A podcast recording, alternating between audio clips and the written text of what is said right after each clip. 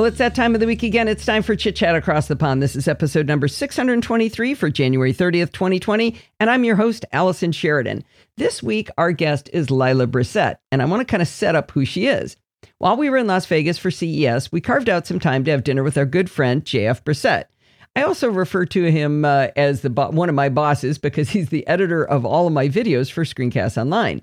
Anyway, at this dinner, he brought his daughter Lila, and she started talking to me about her journey of discovery and accessibility with Apple products. So we got talking about that, of course, and uh, she started telling me about some troubleshooting steps and things she's figured out.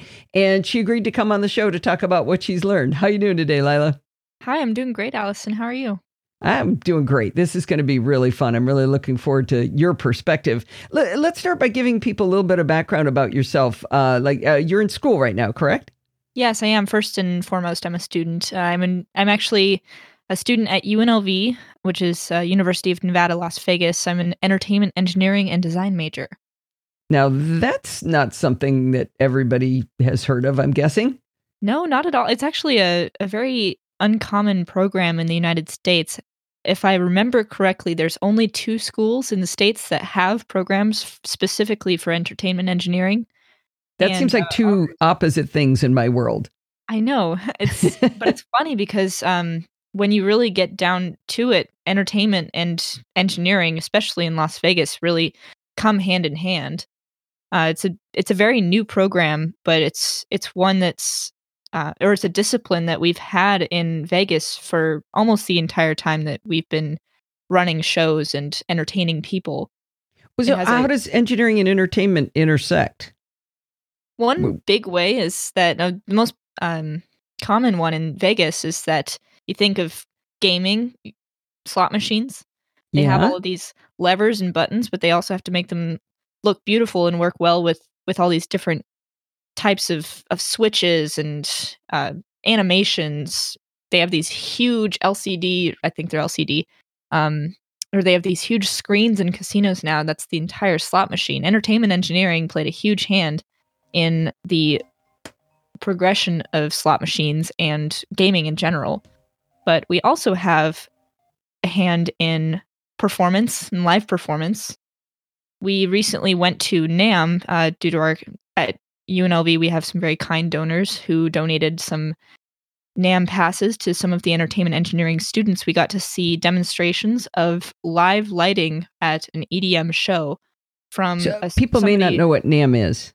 Oh yeah, sorry. The NAMM is um, I forgot what it stands for. I will National honest. Association of like mm. media something. It's it's for yes. people in media, right? Yeah, it's people in media. It's a lot of audio, video, um, lighting. A lot of it is vendors showing off their best new professional equipment for people to, you know, mix sound. Mi- oh, here it is. Lighting. The National Association of Music Merchants. I don't know why that there didn't come directly to the forefront. so you it's got an awesome show. So you got to go there and learn about uh, combinations of audio and lighting. Yes, um, and one thing that was very specific to our discipline of entertainment engineering was that one of our graduates we found out uh, is now a lighting guy for for DJs. And oh, wow. when it comes to DJs, of course, a lot of what they're doing is kind of off the cuff or it's just so such a long performance that you really can't design specific lighting for all of it. So the way that this guy um, adjusted his discipline for that type of music was that he is performing along with the DJ. He has specific lighting sequences that he'll activate at certain beats in the music. So oh, as wow. this DJ is up there mixing music live for all the people on the ground, he's also doing a live performance of all of the lights on the stage, which oh, wow. I don't know if you've seen like EDC. I don't know what that is. EDC is this huge carnival of of dance music and the lights there I'm pretty sure they could power a small country with how many lights they have in that in that festival. But it's it's very impressive. So I want to back you up though. One of my pet peeves, having a degree in engineering, uh, two degrees in engineering, is when people put the word engineering and it's not really engineering. But you're actually, I mean, you have to take calculus and stuff, right? Oh yeah, physics yes. and So this isn't fake engineering. This is real engineering.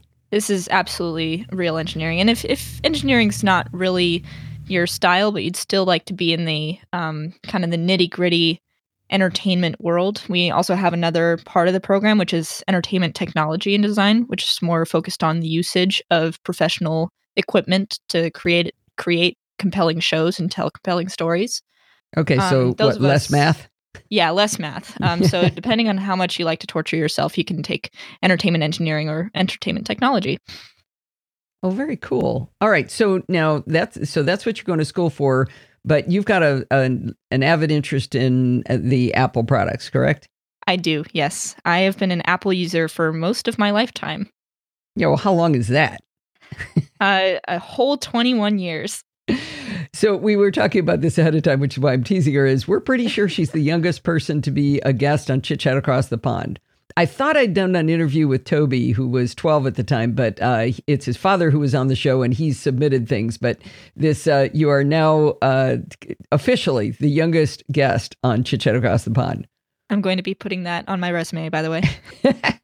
but but I like that because uh, uh, you know I'm old, and so my my friends are old, and it, it, I I think the break point might be like 45, or uh, we did have um, uh, Eleanor Mazzarella on, who I, I suspect is in her maybe early 30s. So uh, I, I like getting younger people's perspective because it, it's bad to be in your own bubble of old people yeah. or whatever your bubble is.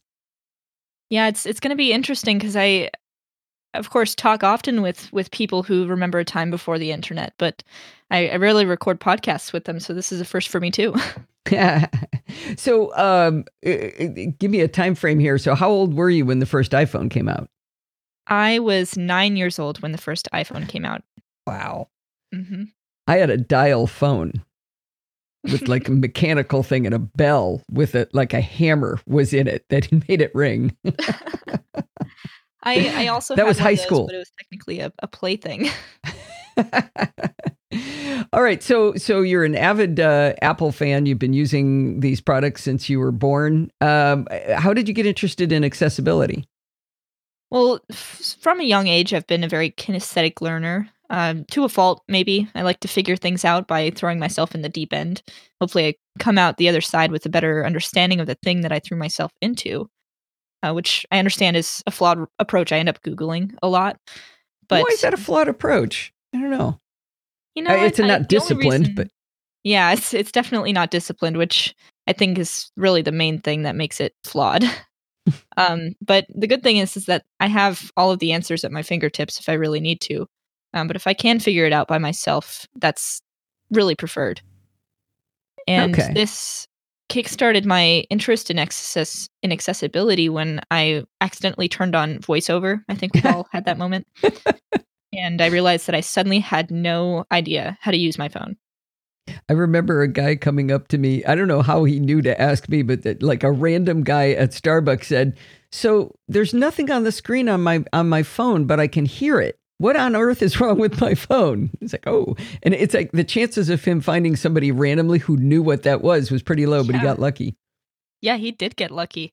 That was or maybe actually... he'd been like that for a week and asking lots of people. I can only imagine. I mean, you can't you can't make phone calls if you don't know how to use it. Um, but fortunately, I was able to I was able to throw myself in and really figure it out. Um, by but by the time that I had learned how to use voiceover, I've moved on to, you know, what else can my phone do? Oh, interesting. So that sparked your interest that there's all these cool hidden things in there? Yeah, like it just didn't occur to me that there were so many features that were built into this amazing device. You know, everybody says that none of us use our phones to the full capability. But I now would like to learn what that full capability is in the first place. Okay. And now that I've kind of explored the settings a little bit, I think that like many people I've started to find accessibility features that have made my life better, even if they aren't necessarily quote made for me unquote. I put that in quotes because of course accessibility settings are for everybody. well, so at 21 years old, what is it that would be on the phone from an accessibility perspective that would help you? Well, like other uh, Zoomers of my caliber, uh, Zoomers Wait, are. What's a Zoomer? yeah, Zoomers are um, my generation's kind of self inflicted name. Uh, it's a play between uh, Boomer and Gen Z. So Ah. it's, it's also got this nice little element of we've been zooming through the eras of technology at you know unimaginable speeds. We've been growing up with this tech that's been evolving literally every single year. All right, Uh, my so- goal is to see if I can get you to say "Okay, boomer" at me sometime during this call. I am sure that I will find a place. and and you have to use it correctly, not just for fun. Oh yeah, Uh, no, I I do not take OK Boomer lightly. I I I realize that a there's a time and a place. It's a strategic knife you want to use, right? It is, yeah. So uh, I, I stopped you at saying as a Zoomer. So so what um, what have you found in accessibility that helps you? Well, uh, as a Zoomer, of course, I am addicted to my phone because I'm a young person. Uh, screen time helps me to get control of my phone use when I'm supposed to be Hmm. doing something else, like um, like writing a, a podcast outline, for example. And since iOS 13 launched voice control, I've been using it incessantly. I, I'm afraid of annoying the people around me, but it's it's just such a cool feature. I use it when I can't use both my little tiny thumbs to text when I have one hand occupied. So I haven't uh, talked about voice control yet on the show. I experimented with it briefly, and I really need to get back to it and really get get a handle on it. Can you explain to people what voice control is in iOS 13? Voice control is I like to say it's it's like if Siri didn't talk, but she was also smart. So like not Siri. like not Siri, exactly. um, so voice control allows you to use your phone by there's there's a few different approaches. Um, you're essentially using voice commands to tell your phone what to do. So instead of let's say you're texting somebody, instead of tapping in the field to start typing a message, you tell your phone tap iMessage, which is that little bubble where you start typing, and then as you speak, while it's got that cursor that uh, would indicate typing. As you speak, it's automatically dictating that text for you or convert converting your speech to text. And then Okay. you say tap send, it'll send the message for you. Uh, tap 83 unread messages, which in my case is, is unfortunately the scenario. That'll take you back to your home screen so you can text somebody else. Essentially, it's hands free use of your phone. And I'm sure that it's not designed to use while driving, but it is definitely designed to use while you're moving about your life or if you can't touch your phone. No, I, I in my experience using it, I found it a little difficult to figure out what things were called, like tap back or is it click back or you know you, you get the words Yeah. wrong. So I ended Yes, up it- turning on a, a feature in there where you can get a grid of numbers, and so I could just say tap twenty seven. Yeah, and then uh, if you if you actually just say the number, it'll it'll give you like a mini grid so that if if there's you know a couple of switches that are in the same grid square, then you can say that number. It'll kind of zoom in and give you a separate grid so that you can more closely define which one you'd like to. Yeah, more precise. But Yeah, there's I found that without having memorized all the controls, that was easier for me. But I, I, I would bet memorizing the, the actual words would be a lot faster. Yes, and uh, there's actually a way, kind of a cheat sheet, if you will. Um, if you ask voice control to show names, it'll show you the names as far as the phone is concerned of every s- button that you can tap on that screen. Oh, will it keep them turned on? It'll keep it turned on until you give it a command, and then it'll once it gets to another page or to another um, Oh, it so once it it, off, so- changes, it'll go away. I guess that's good. It'll force you to learn. Yeah. Um, back on when you were talking about wanting to learn everything your phone can do, I wanted to tell you uh, this is now two revs old, but I mind mapped all of the settings on the iPhone. A mind map. That is very Yeah. interesting. So, if you, you know what a mind map is? I, I believe I've I've seen one in, in school. It's it's not something I see often. Oh, they're, they I'm addicted to them. I do them for use them for brainstorming. Uh, but basically, you start with like a central node, and then you just start creating nodes that fly off of the center one. and then you can make branches and branches and branches on each one of those nodes.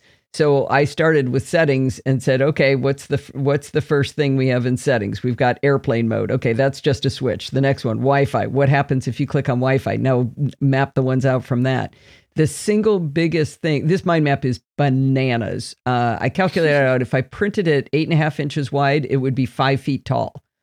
So Oh the goodness. the structure of of settings is very very flat. And the biggest, but the single biggest one, the single biggest section was accessibility. As it should be. I'll send you. I'll send you a, a picture of it. Like, and, and when I did it, I said, "And no, I'm not keeping this up to date because this was really, really, really time consuming. It took me like three weeks to do it."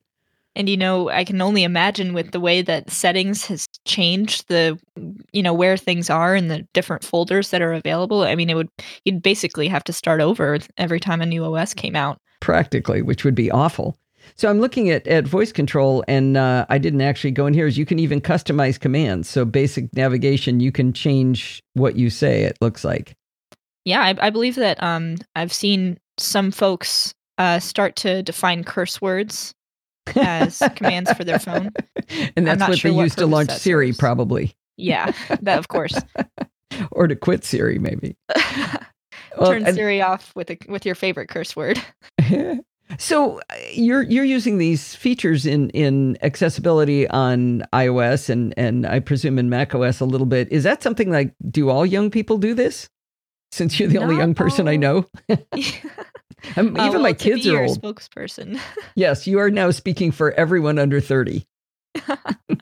I would say, uh, from my perspective, it's not exactly something that's common in the young people that I know, which I'm I'm sure is is a little bit more than than you might know. Gracefully said. Yes.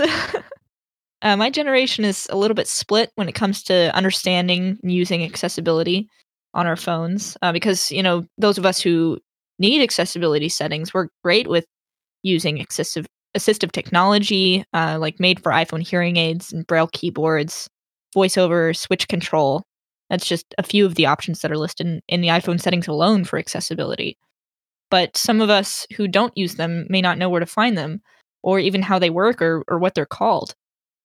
And I think that one reason why that is is that many of us deal with problems as they come, usually by Googling the answer. But, you know, that breaks down if Google doesn't have the answer. Right, or you can't figure out how to stage the question because you don't even know what it's called. Exactly. You know, it's it's hard to ask Google what's that thing called when you talk to your phone because there's really kind of multiple answers.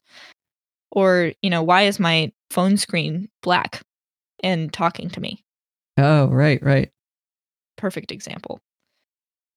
So, Yeah, found- do you have any examples of, of where you were trying to Google for the answer and it, and it literally wasn't out there and it was something you really wanted to know uh, in in this accessibility category? Yeah, I, I did have a specific case. It was when it was coming to troubleshooting hearing aids. Huh. And it did shock me considering, you know, these devices date back quite literally to the 19th century, uh, which was when the first hearing aid was invented. Of course, electronic hearing aids came much later, and then Bluetooth hearing aids are a little bit newer. Um, but we have so much information about the other devices that we use every single day. But this piece of technology has so little information about how to troubleshoot software issues. oh, know, when because that and that's new, right? Yeah, and that's new. hearing aids were standalone for the longest time, and they've just started to become part of uh, our phones. Mm-hmm. And uh, Bluetooth hearing aids, I I believe, it are actually older than than smartphones are. Oh, really? interesting to me. Yes, What did they use Bluetooth for? I know that there was there's the Bluetooth connection to uh, like hubs. You know, when you go Huh. to a movie and they have options for Oh, uh, you know hearing impaired people, they would, of course they have their own system, and you can't connect your own hearing aids to that system in some cases. I did not But- know that. Huh? Yeah. Okay. So, uh, w- was there um, was there a specific problem you went searching for on that? Yes, I was. did you I was know somebody who had hearing aids? Yeah I, I had um an acquaintance and you know she was having i'm i'm a pretty tech savvy person she was having some trouble with her hearing aids where uh, she I believe she had gotten either an update or a new a new phone or something had changed on her phone that caused her hearing aids to only come through on one ear. like And- one ear or the other, just never both. Yeah, so she would try her hardest. She would connect one ear to the phone, and then for some reason the other ear wouldn't come up, or she'd think that she had them both connected, and then the audio was only coming through on one side. So that would be like here's your here's your new glasses. Choose which eye you want to look out of. Exactly, which you know you can technically see, but you can't navigate the world like that. Right, right. You, you stereo matters. Stereo does matter, especially when people are talking to you, and you know you can't hear out of one ear, so you have to go on your phone. You have to switch it to the other hearing aid. I'm, I can only imagine what life would have been like if she really did have to choose one at all Well, and you you lose directionality too. Like which which Mhm. way is the car coming from would be something you might want to know. yeah, and So, so, she was stuck, huh? yeah, she was stuck, and you know, I'm a tech savvy person. I want to help, and Mhm. so we started working on it together. We went into the MFI uh, hearing aid settings on the MFI iPhone. is made for iOS, I think. Yes, uh, made for iOS. We went into the made for iOS hearing aid settings on the settings on her phone, Mhm. disconnected them, turned them off, turned them back on again. Uh, she changed the batteries. She even went so far as to have the hearing aids replaced, Oh my gosh, and they're Mhm. expensive. and they are They're Uh, thousands of dollars if you don't get the the fancy ones. exactly. And she fortunately had a Costco brand that has quite a, a good warranty on them, so she was able to go to the audiologist at Costco, get them replaced fairly quickly for no cost. Oh, good. which is not the case for everybody. For her, I'm I'm very glad that that was the case. So did Uh, that fix we- the problem? It was something wrong with the hearing aids. Nope, it was not something wrong with the hearing aids. We Oh tried to connect God. them to the phone and was still only connecting to one of her ears. Now you start to suspect her ears. I mean, what- What's left, right?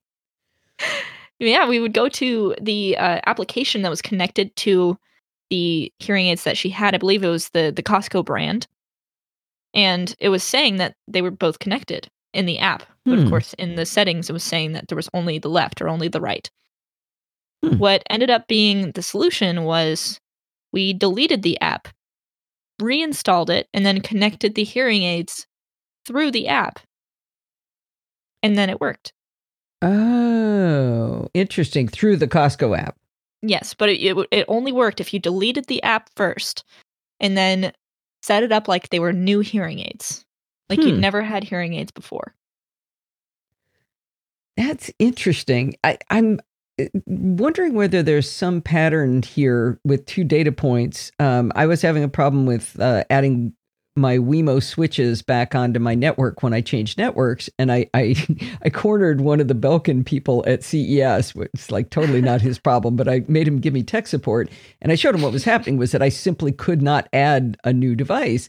And he said, "Well, delete the Wemo app entirely and try again." And I did, and then it it didn't go to the stupid window. It was going to a window where you couldn't answer the question, and it Oh, just no. stopped. And he said it shouldn't do that. Just try reinstalling it, and I did, and it fixed it. So it's it's like the apps themselves are getting munged by being there for too long, or because some other you know neutrinos come through and flicked a switch or something. Exactly. It's it's frustrating because we had been sitting there for probably I mean at least, you know, 45 minutes to an hour trying to I was looking through forums, I was looking at the Kirkland signature website for, you know, frequently asked questions cuz I'm thinking, you know, she's not the first person to get a Yeah. new phone or you Yeah, know, this had to be happening to everybody if it was an OS update or something. You would think, Yeah. right? but there was nothing and uh, that deleting the app and reinstalling it was kind of like my my swan song for tech support that was really kind of the last option that i had for her and if it didn't work i would have i, I wouldn't have known what to do Wow. and she would have had only one ear How gratifying was it to solve it? Oh my goodness we celebrated like it was the new year and, and I'm guessing you didn't uh, you didn't stop there. You kept digging to learn more about hearing aids. well yeah because you know like when i had discovered uh voiceover i started thinking well you know what if we weren't able to solve the problem or what if we didn't have the idea to delete the app and to reinstall it so i started researching some popular hearing aid brands out there. And so far, I've got three down out of the five that I've initially picked for um, made for iPhone brands. I found a blog that recommended these five brands. And I've been trying to find the name of the blog. For the life of me, I cannot find it in my history. I'd have to scroll back for, for months, I think. Oh. But the three that I've researched so far are the Resound hearing aids, Signia, and the Costco brand Kirkland Signature. And uh, right now they're on their KS 9.0 model. They read up on everything I could possibly find for their, you know, frequently asked questions, the forums. I downloaded all of their little pamphlets, which it's awesome that most hearing aid companies post their uh, troubleshooting pamphlets online. And I found out which apps they all use, and I put it all in a chart. And I found out three things.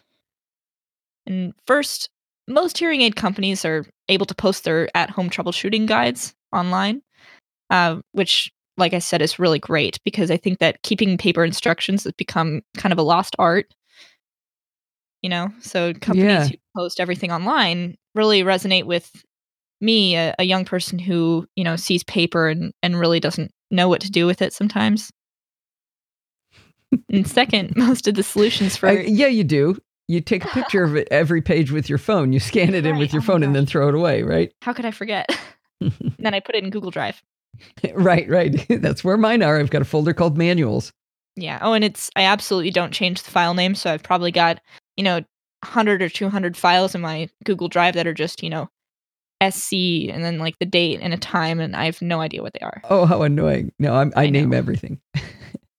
Good on you. I I, I need to build that that habit. well, the second thing um, that I found out with hearing aids is that most of the solutions are to turn them off and back on again, to change the batteries, or to clean them, which I'm sure is most of the time really what the problem is. But in our case, of course, that wasn't the case. So, what's the next step if you know if we hadn't figured it out? And they didn't have anything, they didn't have step three. No, they didn't. Uh, well, step three was if these solutions don't work, uh, go see your audiologist to have them troubleshoot the problem for you. And- But And audiologists don't understand. Well, I would guess the vast majority aren't experts in, say, Apple or Android. Exactly. And, you know, I'm I'm not sure if Apple or Android has, you know, specific internal troubleshooting guides for these either. You really can't rely on that to to carry you, especially if your hearing aid company is recommending that you go to your doctor to have them fix it for you. So, and depending on a few factors, you know, if you if you don't have health insurance or if extra visits aren't covered for you or if you live too far from your provider, uh, that could come at a pretty great cost. Yeah. Yeah. Time off of work. I mean, there's a lot about that, right? Yeah, not to mention that you have to wait for the appointment and you know, you have to figure out what the copay is and you have to deal with it if they classify it wrong and you know, yada yada yada. You're you're already trying to deal with this problem that's limiting your perception of the world. And then on top of that, you have to go to someone who might not even know how to fix the problem. Right, right, right. In fact, the chances are they won't. Yes, uh, and that's not a slight to audiologists. I mean, there's there's so much they have to do in their job already. I'm sure that it's there's so many hearing eh, hearing aid brands out there that I I as a patient wouldn't expect my audiologist to know everything about every single hearing aid that is recommended on the market. Right, right. And and they're taking care of all the ones that aren't smart. Exactly. Interesting. So, you know, it's I'm thinking, you know, from my perspective, I have a pretty good understanding of how technology works and you know what Bluetooth is and what you know causes problems with Bluetooth. And it's already frustrating for me to figure out a problem like that and try to f- try to fix it at home. I can only imagine, you know, if I didn't know as much as I do. Um, you know, I'm I'm one of those rare, you know, Zoomers that can kind of empathize with older folks who don't know what they're doing. And I think that it would be extremely frustrating for somebody that doesn't understand everything about technology to to have to go to somebody who's so expensive sometimes to fix a problem that could be as easy as deleting an app and reinstalling it onto your phone. yeah. You know, I was just looking, uh, and I and I sent out a tweet while we were talking here, see if I could get any hits on it. Um, there's a site called AppleVis, uh, applevis.com, and their objective is to empower blind and low vision users of Apple products. So it's about apps. And if you're looking at an app and you're thinking, man, that might be cool, but I don't know if it's going to be accessible to me, you can often find it on AppleVis. You can ask questions. It's a, it's a really, really cool site. What I don't know is whether there's an equivalent to that for uh, like Apple here you know and so i've just sent out a, a, a question asking is there a place for that because if there was some of your research might be helpful Yes. And I'd love a, a place to put all of this information that I've collected. Um, yeah. I'll, I'll definitely talk a little bit more about that later on. Yeah. Okay. So, um, you've you mentioned to me uh, offline something called the curb effect. Oh, what is the curb effect? I've never heard that term. It's actually a, a pretty interesting social phenomenon. Um, it's not really a novel concept either. It's uh, described by the Stanford Social Innovation Review. Uh, by it's they they sum it up like this: laws and programs designed to benefit vulnerable groups such as the disabled or people of color often end up benefiting all of society. Hmm. I mean, duh, right? if if we help each other, we we help everyone. If we become better as a group, we become better as a group. And I think that learning the most you can about accessible features on your phone can have a positive effect for everyone. Uh, so, where did they come up with the term curb effect? So, it's a pretty cool story, actually. It started in Berkeley, California, in the way, way long ago in the early 70s. And the first curb cut in the city was installed by a group of disabled activists Oh, you're talking the, about the the things that make you be able to get your your shopping cart you're rolling up and down the uh, onto the uh, onto the curb. Exactly. Yeah. So they didn't have those, you know, before I think it was 1972 when they they first um, when those activists installed that curb cut on the sidewalk. It was on Telegraph Avenue. Okay. But after that initial, they poured the concrete themselves, and after they had done that, something kind of clicked for the rest of America. And, you know, suddenly mothers with strollers and workers who were pushing carts, pretty much, you know, everybody had an easier time navigating the streets of Berkeley and of America in general. So not only do people who use wheelchairs not have to find like a, a truck ramp and hope that they don't get run over in order to get from one street to another, but now everyone can make sure that if they've got something that can't just step over the curb. They can get it from point A to point B a little bit easier. Okay, so that that's the example that's used uh, came up with the name because that's where one of the biggest things we all see the benefit of uh, something that was originally for accessibility. Exactly. Okay. The uh, was... it's it's funny you should mention Berkeley. Uh, there's also a, uh, a, a university called Berklee in Boston, and my brother was the director of music synthesis there. So I went out to visit him and I'm walking around the streets of Boston. And all I could think of was, oh my gosh, how do people in wheelchairs navigate this city? Because, first of all, it's all cobblestones from, you know, 1776. And, uh, and I asked my brother, I said, how do people in wheelchairs get around here? And he said, they don't live here. How sad. Yeah. I mean, maybe that's changed now, but this was uh, maybe so. 20 years ago. I mean, it seems like curb cuts now, at least, are kind of the law, like a baseline. Yeah, like a law. They're the baseline. I mean, the bar is on the ground. Really, you you just want to be able to move around. Yeah, yeah, exactly. Yeah. So, so this. Oh, no, keep going. Keep going. Yeah, this is important to me because I think that some folks conflate the idea of um, you know benefiting vulnerable groups with taking away the accessibility of the prominent group. Oh, and interesting. The curb cut shows that in a lot of cases, that's really not what's happening. And when we're able to communicate better and move around better, even, you know, folks who aren't able to do that as well as those of us who can, it's not like we're taking something away from ourselves to give it to someone else. We're we're giving something that is free in the first place, so to speak. Yeah, yeah, or available, or not free. Yeah.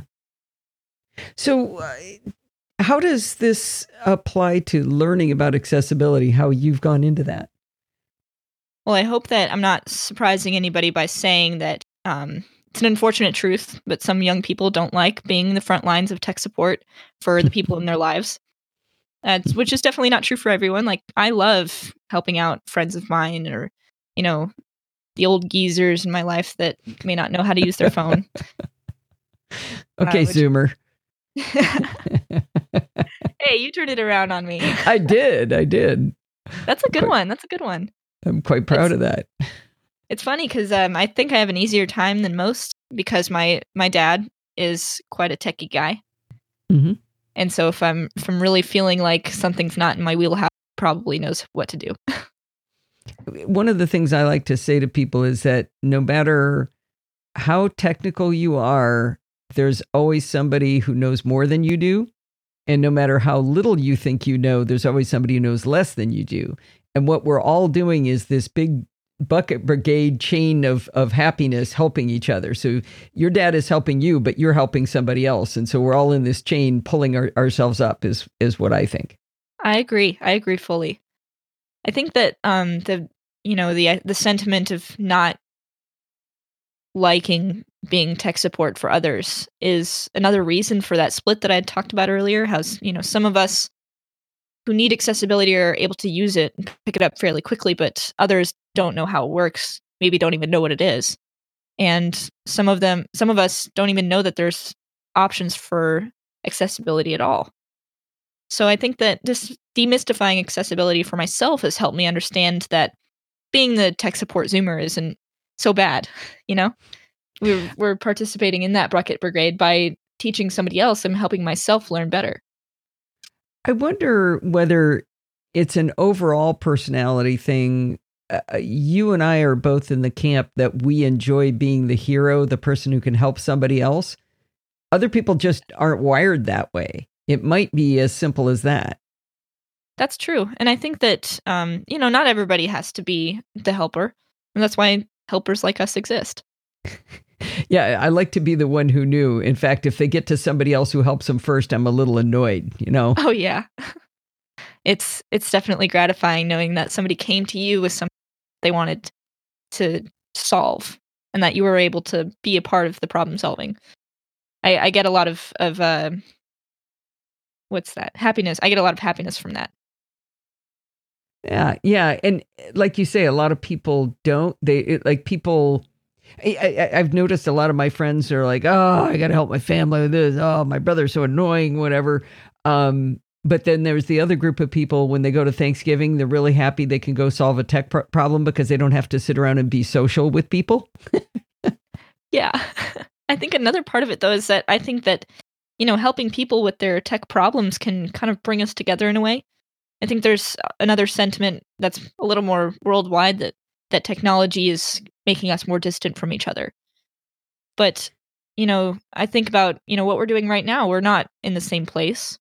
I'm using the internet to talk to you.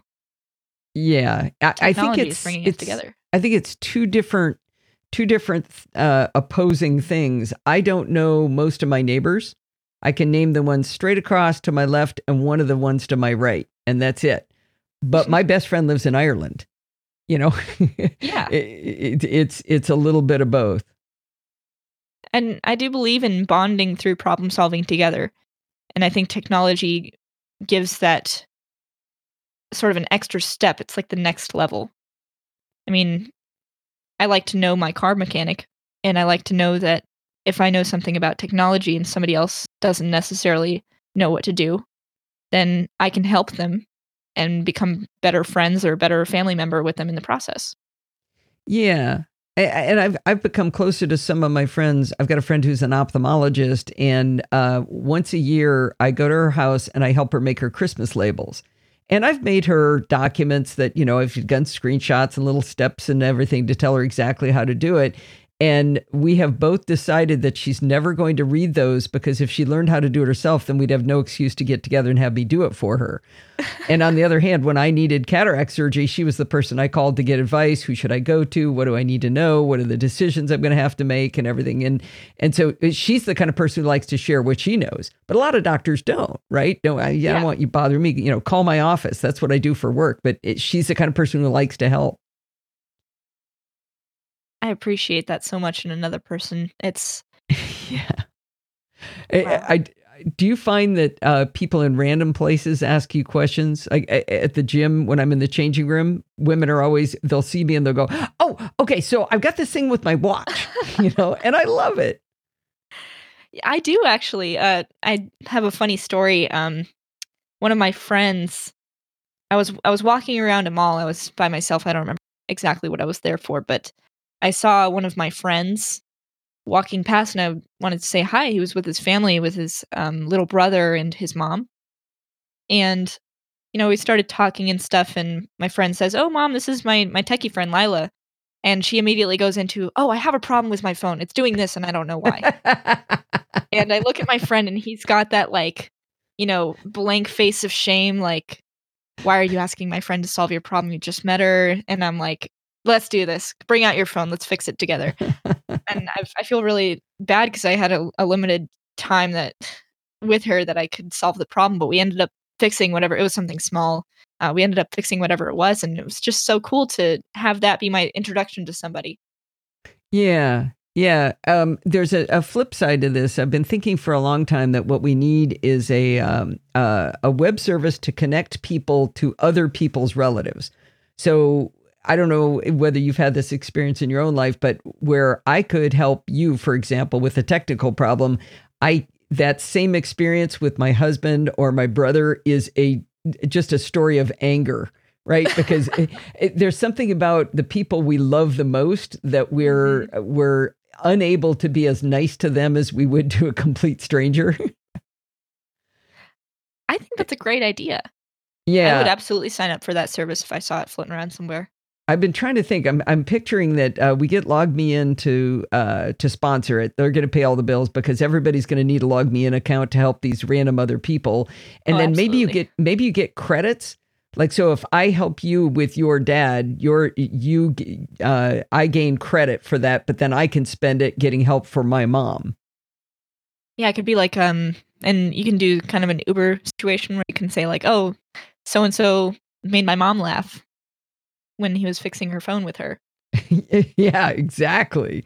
Exactly. Where if you're if you're the one helping, it's like all the all the buttons we know how to push with each other are just sitting there waiting to be pushed during tech support help. And there's a whole lot of, okay, fine, I'm not helping you.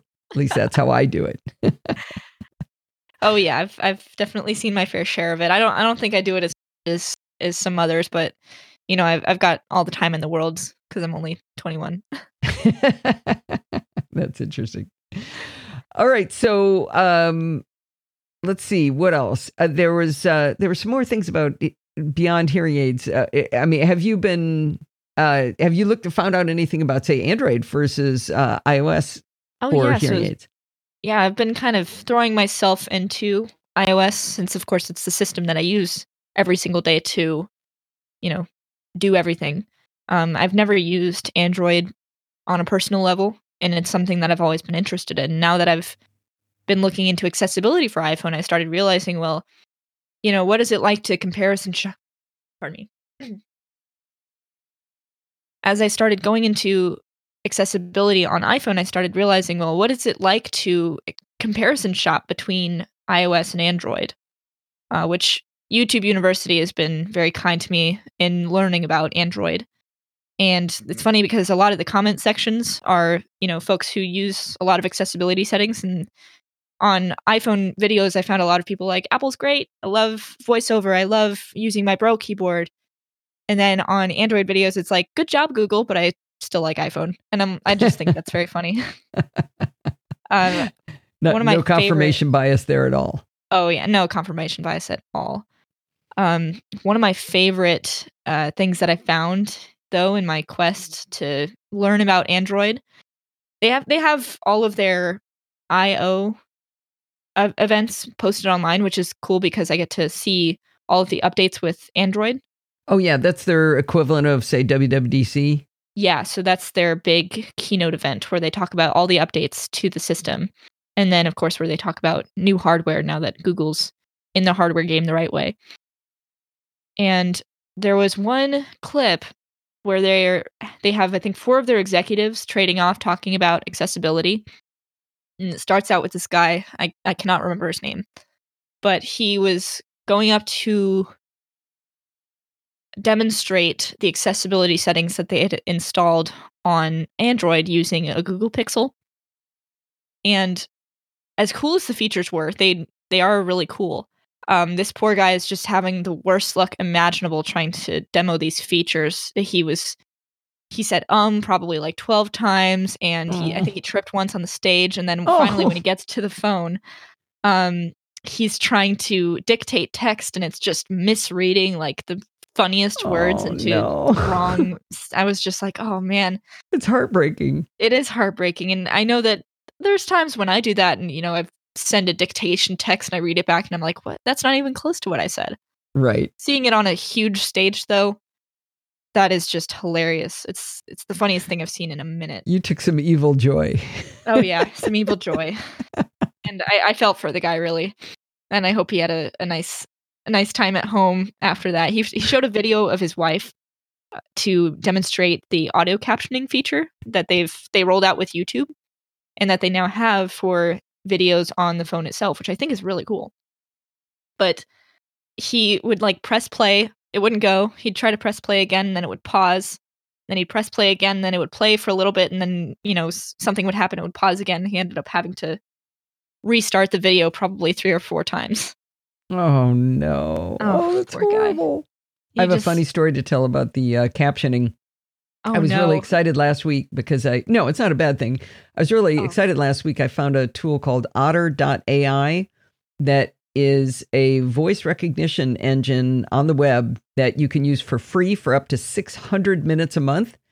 And you can take existing audio and, and basically create a transcript instantaneously, or you can re- record directly into it. And there's a there's an app for Android and for iOS, and you could record right into your phone. It's it's really spectacular. And I was going to go put captions on all of the videos that we've been doing for from CES. But I went to put it up, and the first one I looked at, it already had a caption. I was like, wait a minute, Google did that on its own. It must not be very good. And it was really good. So I was like, oh, well, that's kind of disappointing, but I guess that's a lot less work. And I went to show it to Steve, and I happened to pick a different video. And I don't know why, but for some reason it chose Dutch as the language. Oh, no. So it's like partially in English, but a whole bunch of words that don't make any sense. But right in the middle of it, it so it, it looks sort of like Dutch, but all of a sudden, all it wrote was, oh boy, oh boy, oh boy, oh boy, oh boy, oh boy. I have no idea what it did. Like it got stuck or something. So oh, no. I, I'm trying to decide whether to take that down or keep it because it's really funny. That's hilarious. Well, I think is, you should keep it. Yeah, yeah, a little bit, unless somebody actually wants the content. And I thought maybe I could offer it as a second language, but uh, uploading the transcript I made from otter.ai doesn't let me, it, Google insists on replacing it, not giving me a oh. second one. So I was kind of, kind of disappointed. But anyway. Well, that's, that's, you know, accessibility over, over humor for sure. But, you know. Yeah, come on take a yeah. joke, right? I like your sense of humor. Well, this has been really fun, Lila. I, I love your perspective. And uh, as you learn more, I'd love to have you back on the show. Anything you want to talk about, uh, even even the engineering stuff you're learning in, in school is uh, that's pretty fascinating to me. So if people want to learn more about uh, you or get in contact with you, is there a way they can do that? Uh, yes, I, I have a LinkedIn, which is my main business my main communications for business. Okay. I'm working on a website, so to be determined in 2020 what that looks like, but it will be lilabrissette.com. And oh, uh, my LinkedIn is is Lila Brissette. All right, and that's B R I S S E T T E. That's the one. Which I only knew because I looked up your father's name in my address book. yeah, the double S double T, it gets people. All right. Well, thank you very much for coming on. This was absolutely fantastic. Everything I was hoping it could be. Me too. It's a pleasure being on the show. Thank you. I hope you enjoyed this episode of Chit Chat Across the Pond. Did you notice there weren't any ads in the show? That's because this show is not ad supported. It's supported by you. If you learned something, or maybe you were just entertained, consider contributing to the Podfeet podcast. You can do that by going over to podfeet.com and look for the big red button that says support the show. When you click that button, you're going to find different ways to contribute. If you like to do a one time donation, you can click the PayPal button. If you want to make a recurring contribution, click the weekly Patreon button. Or another way to contribute is to record a listener contribution. It's a great way to help the NosillaCastaways learn from you. If you want to contact me for any reason, you can email me at allison at podfeet.com and you can follow me on Twitter at podfeet. Maybe you want to talk to other NosillaCastaways. There's two great places to do that. You can do that in our Slack group at podfeet.com slash Slack, or you can join our Facebook group at podfeet.com slash Facebook. Thanks for listening and stay subscribed.